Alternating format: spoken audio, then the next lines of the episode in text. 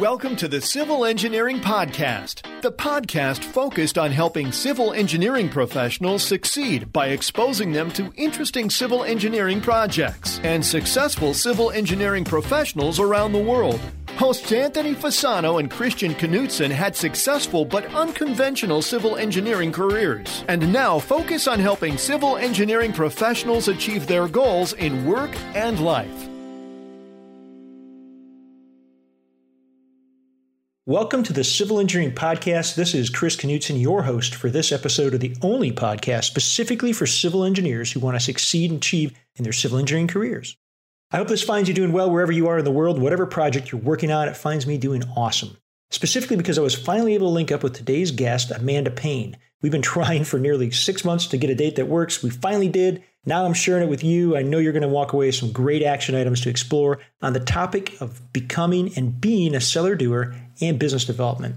So she is going to share with us some great insight that she has developed in her career as a business development and marketing expert in the engineering and architectural design services industry. We're going to specifically hit on why engineering firm leadership must set realistic and measurable expectations for their seller doers, what you as a seller doer should be looking at as far as expectations and setting those expectations, the importance of business strategy, what you can do to further develop or even start developing your skills. And she's going to share some great experience and a couple really good stories about the importance of professional organizations and how those can really impact and accelerate your leadership development, professional development, networking, and ultimately business development. And these are a lot of concepts that we touch on here on the Civil Engineering Podcast. Anthony and I have certainly touched on some of these and really many of these same topics over on the Engineering Career Coach podcast. And gaining Amanda's perspective was great for me. I know it's going to be useful for you as well. So the episode's packed with a lot of useful information, and the tools, books, and the other key takeaways that are going to be captured are going to be in the show notes. And you can navigate over to civilengineeringpodcast.com, look for this episode of Amanda Payne, and then tap into the knowledge to build your skills or the skills of your project team or your employees. And so without further ado, Let's just go ahead and jump into today's civil engineering conversation with Amanda Payne. Civil Engineering Podcast. Civil Engineering Podcast. Now it's time for this week's civil engineering conversation. And today's guest is Amanda Payne. Amanda is responsible for both business development and marketing for Farnsworth Group, a national full service engineering architectural firm employing more than 450 professionals and is currently the only business development and marketing professional in Farnsworth Group's St. Louis office. Since joining the firm in 2011, the office has grown from 40 employees to a staff of 90 and at the same time has experienced a revenue growth from roughly 7 million in 2011 to approximately 20 million in 2014. That's an increase of nearly 200%. Amanda handles all marketing proposal development for St. Louis and Southern Illinois, as well as resume management, advertising, presentations, social media, and establishing and maintaining relationships with clients in the local industry.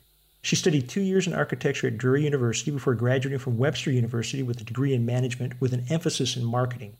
She's also the immediate past president of the Society of Marketing Professional Services St. Louis chapter, served on the 2012 and 2013 board as the director of membership, is a member of the Missouri Society of Healthcare Engineering, Society of American Military Engineers, and serves on the board for the City of Webster Groves, Missouri Taxing District. And Amanda also has led Farnsworth Group's St. Louis office United Way campaign since 2011. A very busy woman who was able to find time to get on this podcast with me. And Amanda, welcome to the show. Thank you. Thanks for having me. Absolutely. Very excited to have you here. And what a what an awesome resume. I mean, very active participation in professional societies and the community, both inside and outside your firm. And so, just up front, I got to ask I mean, first off, that obviously takes up a lot of your time, but how has this contributed to your professional and personal development? Well, I can tell you before I uh, got involved, I, I do owe most of my success to the organizations I've been involved with, especially SMPS. Back in 2011, I, I guess it was around October, I had been with Farnsworth Group for almost was a little over six months. And at the time, our business development director in the St. Louis office had said, uh, You really need to get involved with this organization. It's called SMPS. I think you'll do well. Uh, long story short, I reached out to him, I joined, and within six months, I was on a committee. And then, as you uh, just read in my biography, within the next year, I was on the board. And then I was nominated for president. And just being involved in organization to that degree on, on the board level and even committee levels, it enhances your career. You meet a ton of people. The organization itself, I'm talking about SMPS, is great in regards to everybody is very welcoming. They want to see you grow in your career. They want to help you grow by offering great different training programs and different sessions and then also networking programs. And so by doing that and by getting involved, I've met a lot of people along the way. I've developed both professional and personal relationships with a lot of people, and it's really enhanced my career. I think one of the things that just that really strikes me what you just shared with us is the fact that you just learned about this organization in 2011 and you just now wrapped up a, a leadership period as being the president of the chapter and we've talked a lot. Anthony, my uh, my partner on these podcasts, we we talk a lot about leadership and the need to be able to have these different opportunities, creating these opportunities to be able to go out there as a as an engineer and and get involved in the organizations to to find leadership, to be able to take leadership, and the fact that you came into the organization really in 2011 and within just a matter of a couple of years you were in these leadership positions is phenomenal. A, uh, compliment to to your abilities and uh, and for everyone that's listening, it's just another proof positive of the fact that uh, there's a lot to be found in these professional and technical organizations that are sitting out there for uh, for leadership development. You just got to take take advantage of it. The other piece of it is were the business and the networking opportunities that came through that. So obviously, this contributed to your professional and personal development. In this episode, we're going to be talking about business development. So I would assume that sounded to me like you, you really become involved in an organization like this because there's a business link to it. Right. And all the organizations I do belong to, there are different parts of each organization that are very influencing on my position at Farnsworth Group. And one of the things I think that if, if people are looking to join organizations or want to be more involved, there's so many different organizations out there, especially professional organizations. Uh, and so, kind of doing your research and figuring out which one has potential clients there, so it's not a complete waste of your time, but also um, potential other AEC firms that you, one, can meet and get to know and get to know their employees uh, well on that level, but also then there's uh, partnering roles um, that you, you know, you want to develop those relationships with other firms. So you can maybe down the road partner with each other. So there's many different aspects to organizations and then also on the personal side, you know, which one do you feel like you would fit in best? And so when you're looking at that, I highly encourage each person uh, to really research and think through before you join. Maybe go to a couple programs or events to see if that's the crowd that really you feel like you would fit in well with. And so for me, I kind of lucked out because one, I'm obviously the most involved with SMPS.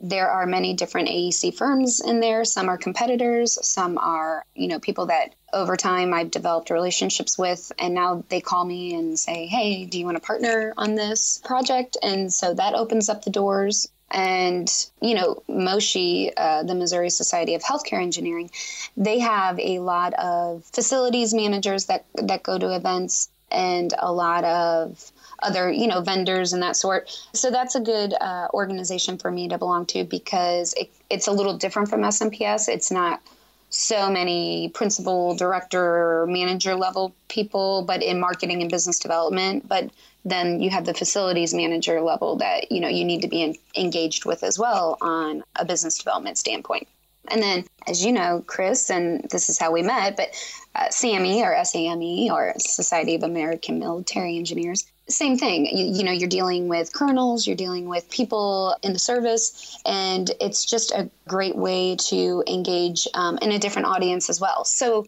it's really up to the individual and up to your company. And it's important to sit down with your managers and um, talk about what organizations fit best with what your firm is trying to, you know, to market to.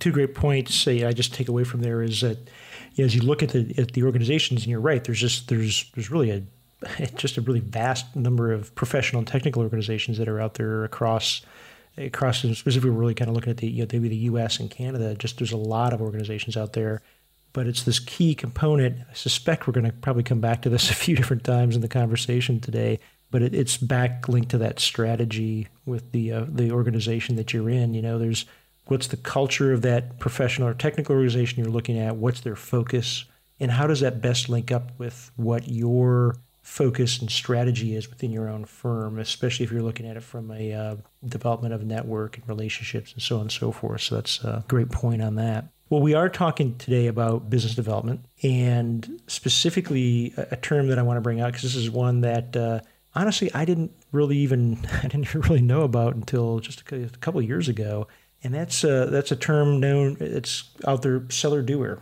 I'll just throw it out there. It's the uh, kind of a label that's been put on uh, engineers and, and other project professionals who are in this role of doing business development, but are also in the role of doing uh, engineering.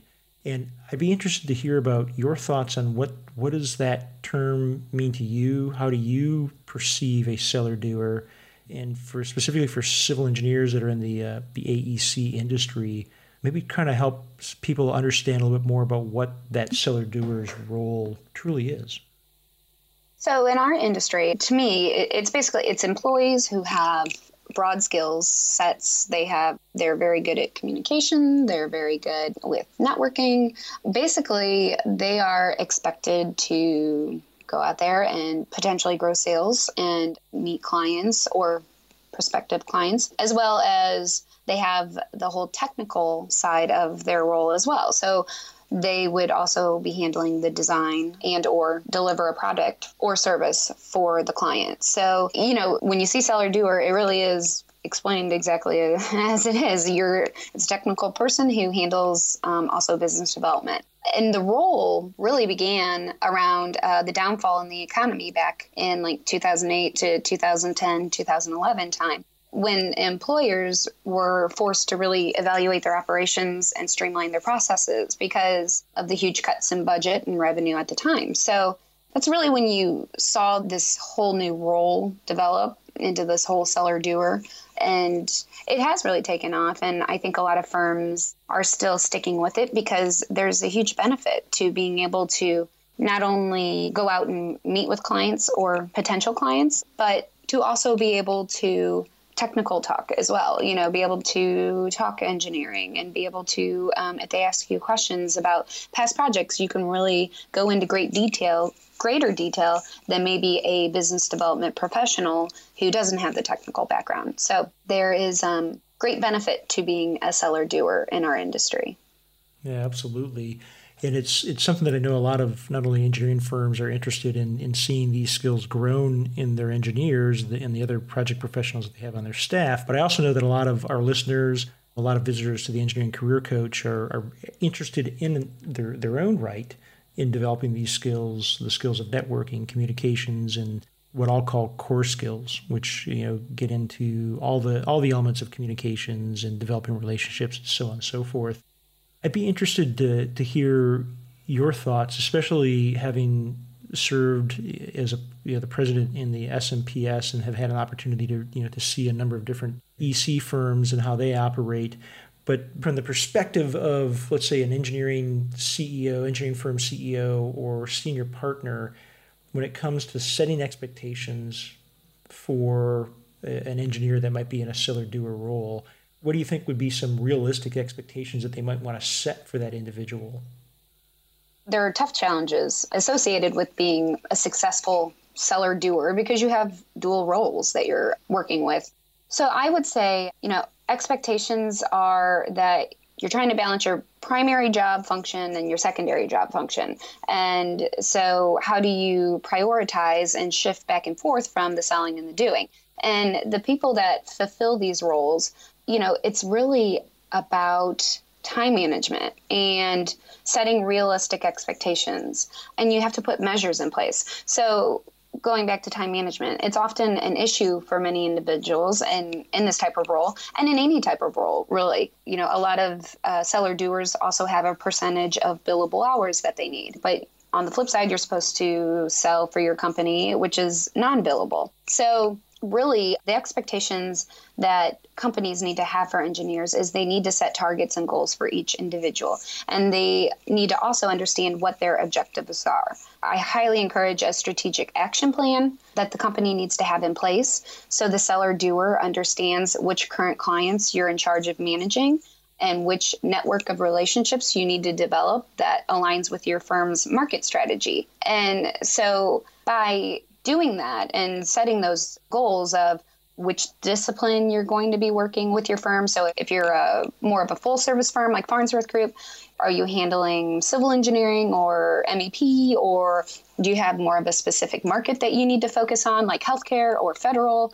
And then set those clients. So then that way you know, as the seller doer, um, that you have this understanding and a focus on building and maintaining those relationships. Also, another uh, great point is if there's any training or, as we just talked about, organizations, conferences that your firm wants you to be involved in, then you would like to know as well ahead of time so you can kind of plan that that time out relating back to the whole time management.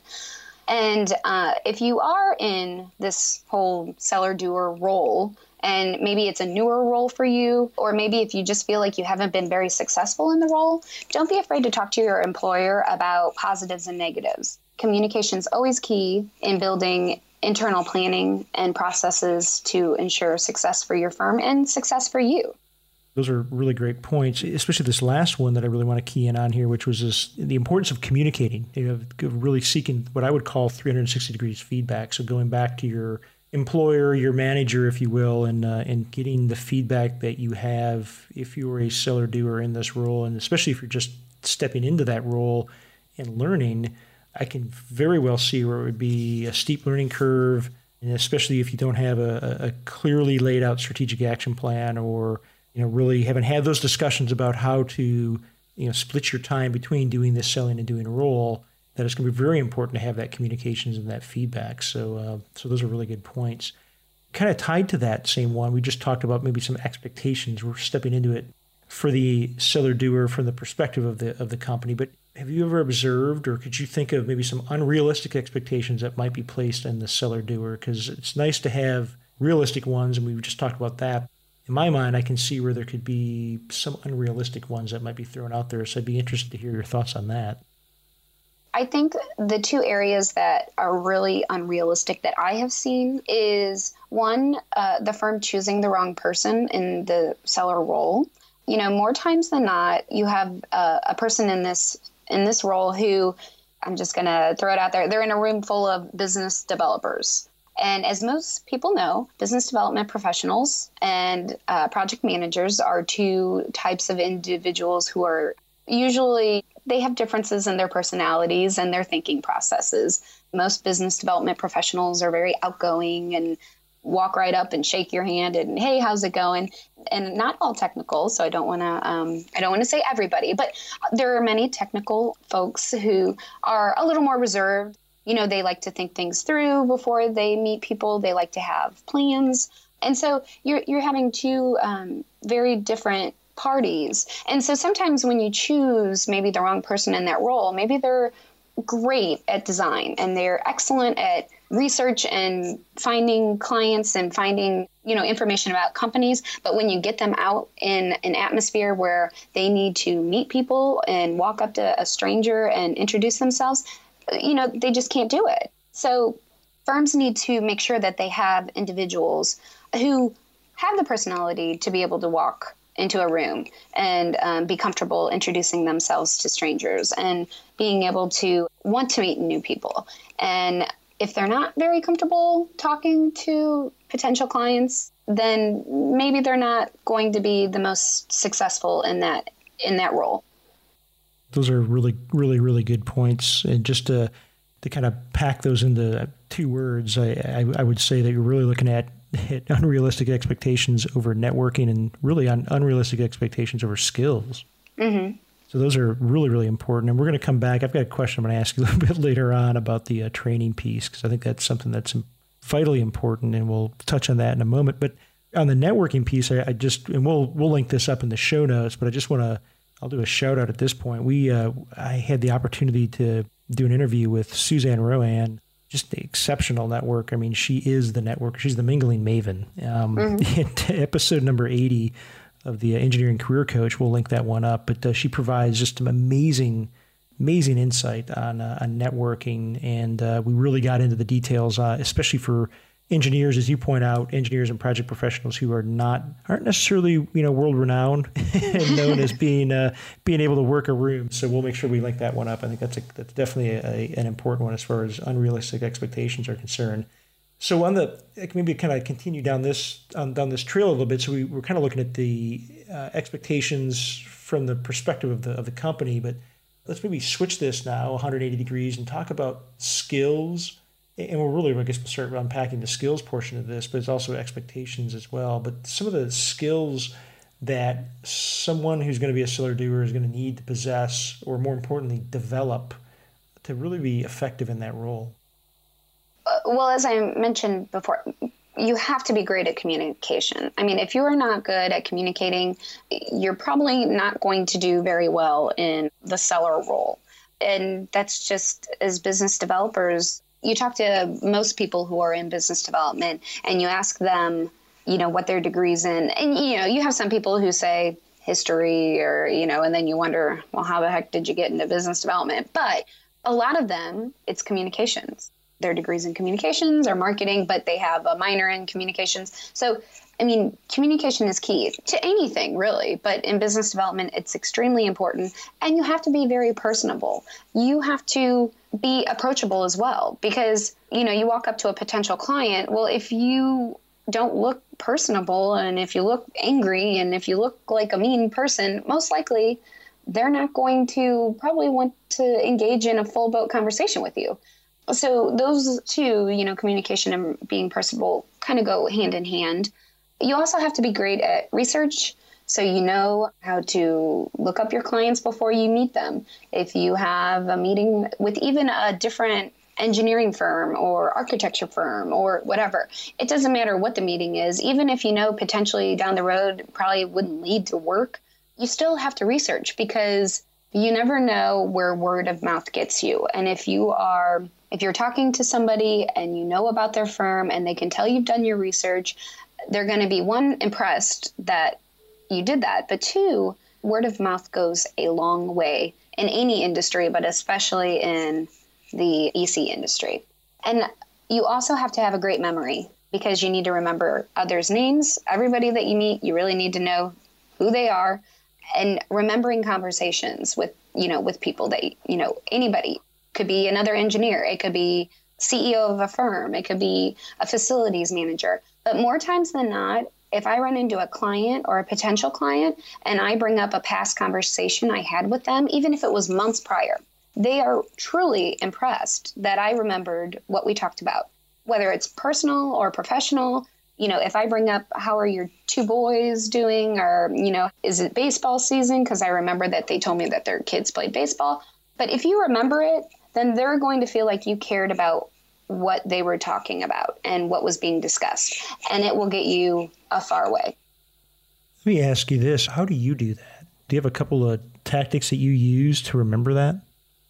Well, you know, um, I do. LinkedIn is a great tool for remembering people. Usually, if I'm at an event and I get 10 business cards, you know, sometimes I try to write notes on them when I get out to my car after the event, but sometimes that doesn't always happen. But finding them on LinkedIn and, you know, connecting with them on LinkedIn is huge. One, because it helps you remember who they are. Because uh, let's let's face it, sometimes you have ten business cards in front of you, and you're like, wait, who was this guy again, or who was this woman that I was talking to?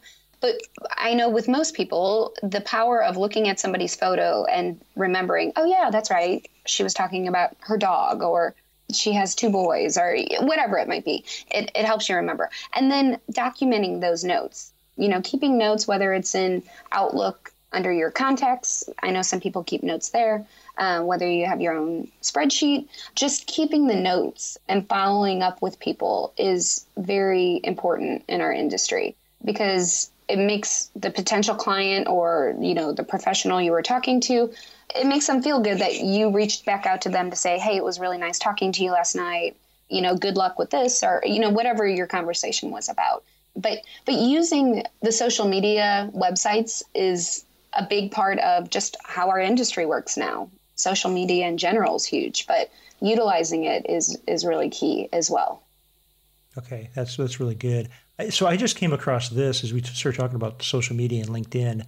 You know, they went through by the time we're recording this, they LinkedIn changed a lot of how they do their some of the the services they provide with connection and relationship. It looks like really almost like relationship management. I don't know if you've noticed that or not, but I'm in right now looking at one of my connections on their relationship, and it looks like you can add a note you can add a reminder. There's a little note you can come in here and talk about how you met. Mm-hmm. Do you use LinkedIn to that level, or do you have like another way that you, you know, because I used to use business cards and like write on the back.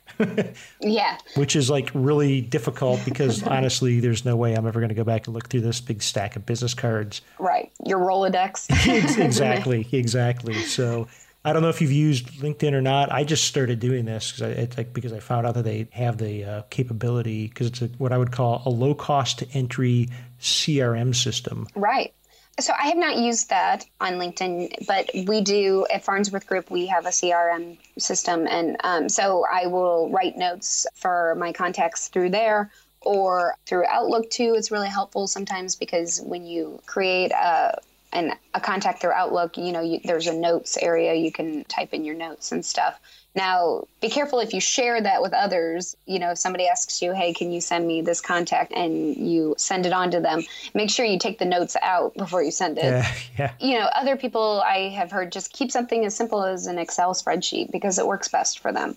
You know, so really it's just whatever you're comfortable with. You know, I have heard that LinkedIn now is doing it and I've seen it, but I haven't I haven't utilized it yet but it's definitely something that I think down the road more and more people will use, and you know I will probably use myself, especially as it gets more and more convenient. You know, because they just started it, so. I just started using it myself. I had an event that I went to a couple weeks ago, and it uh, it actually was pretty helpful. So um, we'll see how that plays out. And for those that are listening, going, "Gosh, what is a CRM?" That's a customer relationship management tool. So it's essentially a database or whatever method you can put in place Amanda mentioned a spreadsheet, just something simple for you to keep track of who you meet, where you met them, you know, other key details, key information that you can use to refresh yourself before you go to your next conference or next event. Just gives you an opportunity to be able to bring yourself up to speed on uh, and who you're going to be working with and who you're going to be dealing with. So that's uh, those are really good points there. So kind of moving along here, it's uh, and this this really ties back into an earlier question that I had asked, which was was talking about expectations of the seller doer in their role. And we, we got into the discussion about time, time management, and really, you know, setting the expectation between the different roles they may be in, and specifically when we get into the, the discussion about billable hours versus maybe overhead hours and, and whatnot. So I've heard Amanda that there's you know there's industry standards that are out there for these multipliers on billable to, to non-billable for somebody in seller doer roles. I've heard like eight to 10 factors, basically, you know, that, an individual would need to bring in, let's say, eight to 10 times as much for their billable work as salary. If you have, is there a source that somebody could go to to look at to find out these types of rates, or what are your thoughts or your experience with regards to these kinds of uh, multipliers? You know, um, it's interesting that you said that. I hate to say it, but I don't, I don't know of any areas that maybe you could go to. I'm sure you could research them on the internet, um, different billable, you know, how, what's the multiplier for, you know, this business development salary or, you know, whatever. I've heard and um, I've seen before where and this is for more business development professionals you know let's say your salary is 100000 and you know you have a year plus benefits at 35% and then overhead you know with like your laptop and your office space and you know your car allowance or whatever it might be let's just say it ends up being like with the annual cost being around 270000 with you know all the you know overhead including your salary and then you know you have uh, a, a 10% gross profit then you would need to secure basically because you you have to assume that 10% you as a business development professional would need to secure 2.7 million I've, I've heard of things like that. But with seller doers, it's very different, I feel like, because, you know, more than, times than not, seller doers still have a billable percentage that they have to hit for their company, whether it's 60%, 80%, it just depends. It depends on the firm. Smaller firms might have higher multipliers uh, to make up for the overhead costs, plus the technical staff that doesn't handle business development. That person who's in the seller doer role has to bring in enough revenue to um, cover the cost for the technical staff that is not in a in a business development role. You know, like Farnsworth Group, we base our numbers off of like the previous year budget, and so we have a certain percentage increase for the next year's budget, and then we break it down by disciplines. So, really, eighty percent of Farnsworth Group is you know in the seller doer role. So we don't really say, hey, you have to bring in eight to 10 times as much billable work as your salary. We just say, this is our target of, you know, what we want to hit for the year for the budget. And so, you know, you have this billable percentage, but on the business development side, you know, we, we want you to be out and selling and that sort. But but we really don't have set multipliers. We just have set numbers. I mean, I would assume every firm is a little different depending on whether you're smaller or you're larger.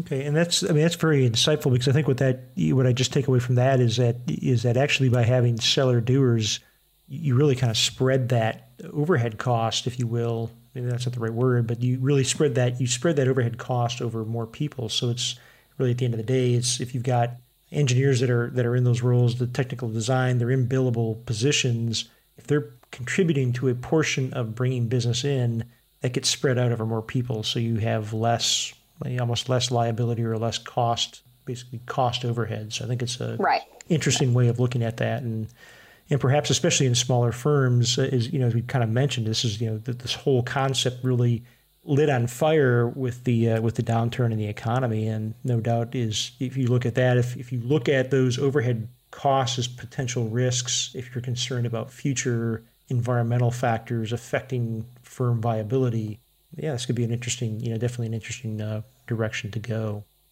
So at this point, I just I want to ask ask if you wouldn't mind maybe just sharing a little bit more about your experiences with the Society for Marketing Professional Services or SMPS because I heard you mention you know really at the front about how pivotal a role that organization played in developing you as a leader, developing you in your current role in business development with Farnsworth Group, and in the uh, the different connections that it was able to make for you both personally, professionally, and, in through business. Is this an organization that a seller doer engineer may want to join, or is this something that's predominantly outside the engineering realm, so they may be entering into a new space? Absolutely. SMPS, it's a national organization. We have chapters all throughout the United States. We have a chapter in Honolulu, Hawaii. We have a chapter in Anchorage, Alaska. We have two chapters in Canada, one being Ontario, and I believe the other one's in Toronto. It's a huge organization. There's over 6,000 members of the organization alone. I think people see, you know, Society for Marketing Professional Services and they see the word marketing and they think automatically, oh gosh, no, I'm a director of business development. That's just probably all about marketing. And it's really not. There's tons of directors and we have CEOs of firms who belong to SMPS, you know, and then we have marketing specialists who are a part of SMPS it's a wide range of people. And the great thing is, because it's so diverse, every month the programs can be altered to meet the needs for each individual. So one month we might have a healthcare panel. So, you know, naturally, we're bringing in facilities managers of, you know, the top five healthcare facilities in St. Louis. Well, of course, that's going to draw all the directors of business development and the principals and the CEO of firms because they want to meet those people. But then we also have programs some months that focus on Photoshop and InDesign and tips and tricks and you know how to improve your skills in in those areas. And then that draws a lot of marketing people in and directors of marketing and marketing managers and and even um, some business development people who are in maybe dual roles where they play you know they also do marketing and business development like myself but also you know at some firms directors of business development are over the marketing staff so they want to come and see what's changed in you know Photoshop and you know how it's different from when it was two years ago. So long story short, SMPS is very diverse. It's all about basically furthering your knowledge in the AEC industry. They have a national conference every year that is huge. Usually, typically, there's over between 800 and 900 people there and and talk about a room full of just powerhouse people you know from company um, firm owners to some people are just administrators for their company but they send them there anyways because they might help out with some marketing material in your office or so i highly recommend smps i think for that whole seller doer role you know i talked about how firms sometimes don't provide the training necessary to really um, help out a, a seller doer, especially in the business development side. And SMPS does that. You know, we offer workshops for business developers to come. Last year, for example, we had somebody come and talk to business development people about memorization and how to memorize people's names. And when you meet 100 people, how do you distinguish this person from that person?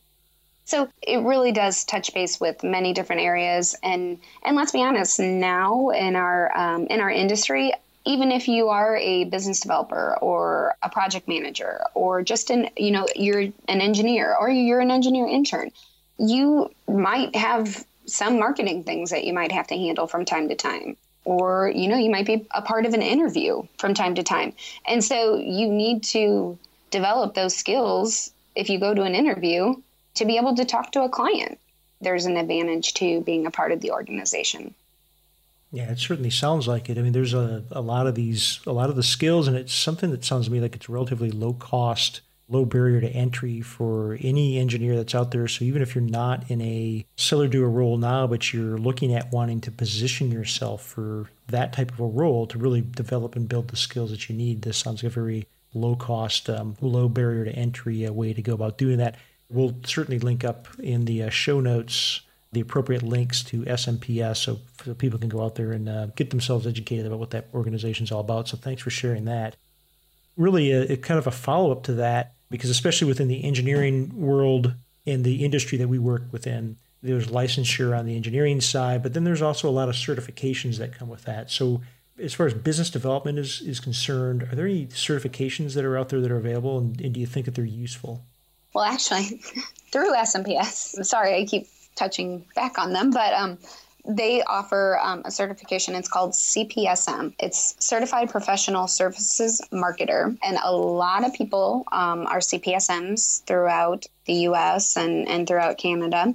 It's basically a way to joining a distinguished group of professionals who um, they've made a commitment to you know their career and advancing their career and ongoing their knowledge in the industry and you know through marketing and business development and so there are many people who find it beneficial to being certified.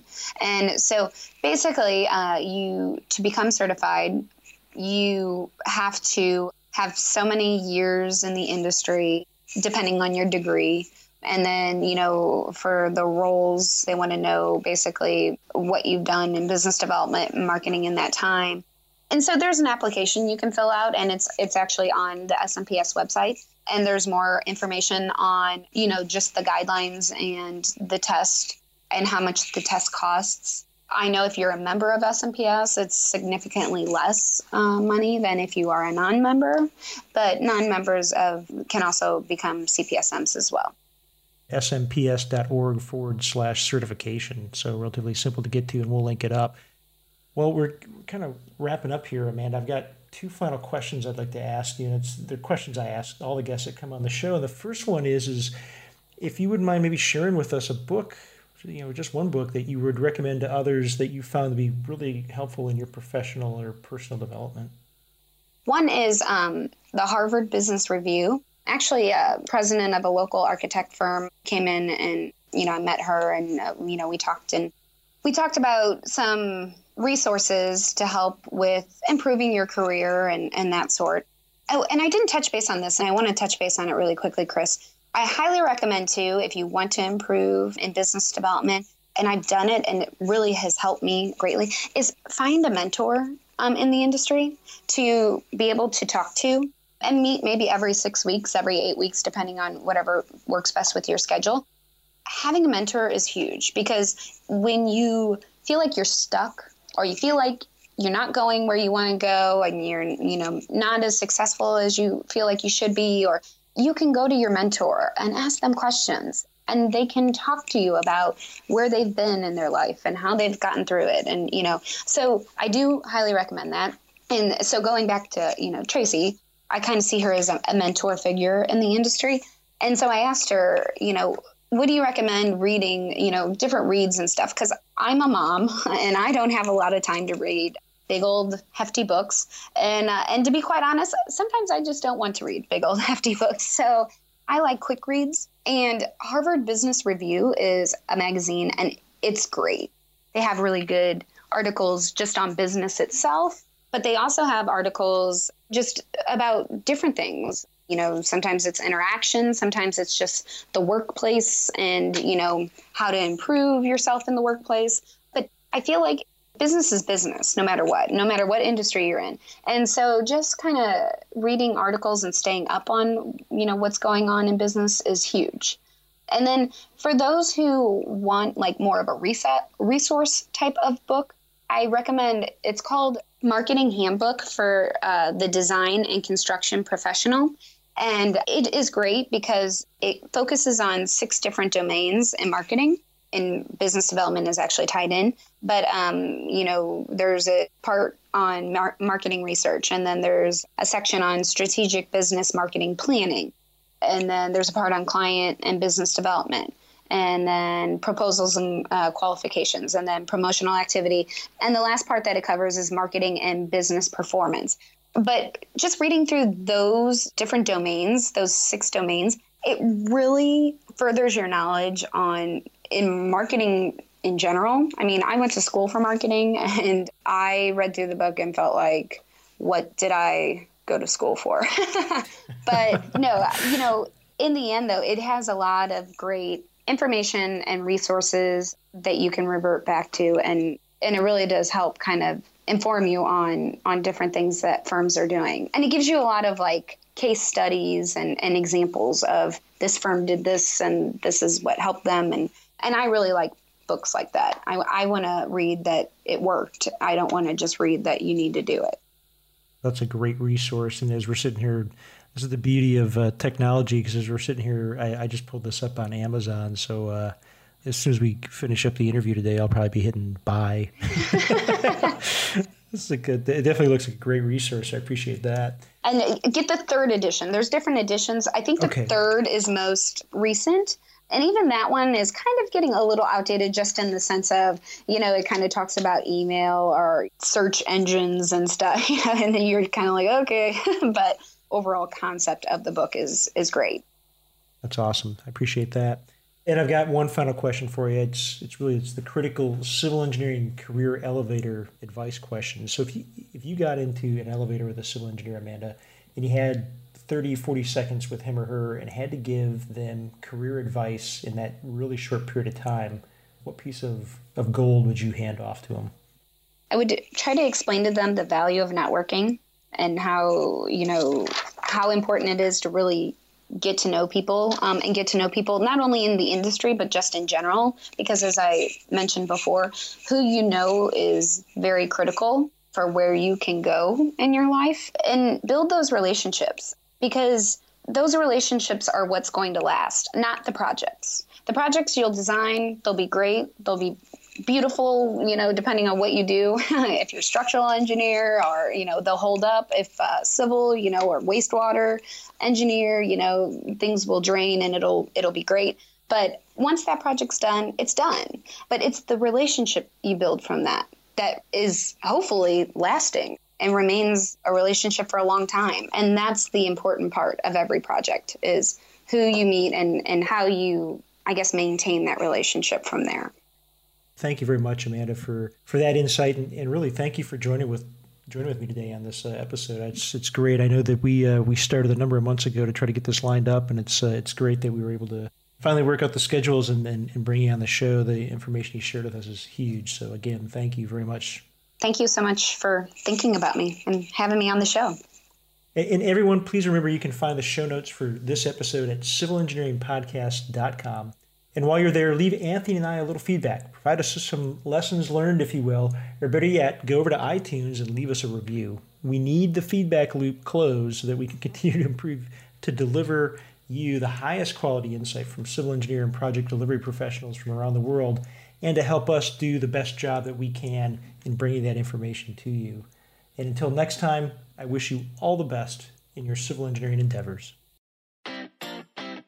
Thank you for listening to the Civil Engineering Podcast. Be sure to visit civilengineeringpodcast.com, where you can listen to past episodes and also submit your project to be featured on the show. We also invite you to visit our main website at engineeringcareercoach.com and download a free three part video series created specifically for engineers to help you best utilize LinkedIn for networking, improve your communication and speaking skills, and also help to develop your leadership abilities. Now is the time to engineer your own success.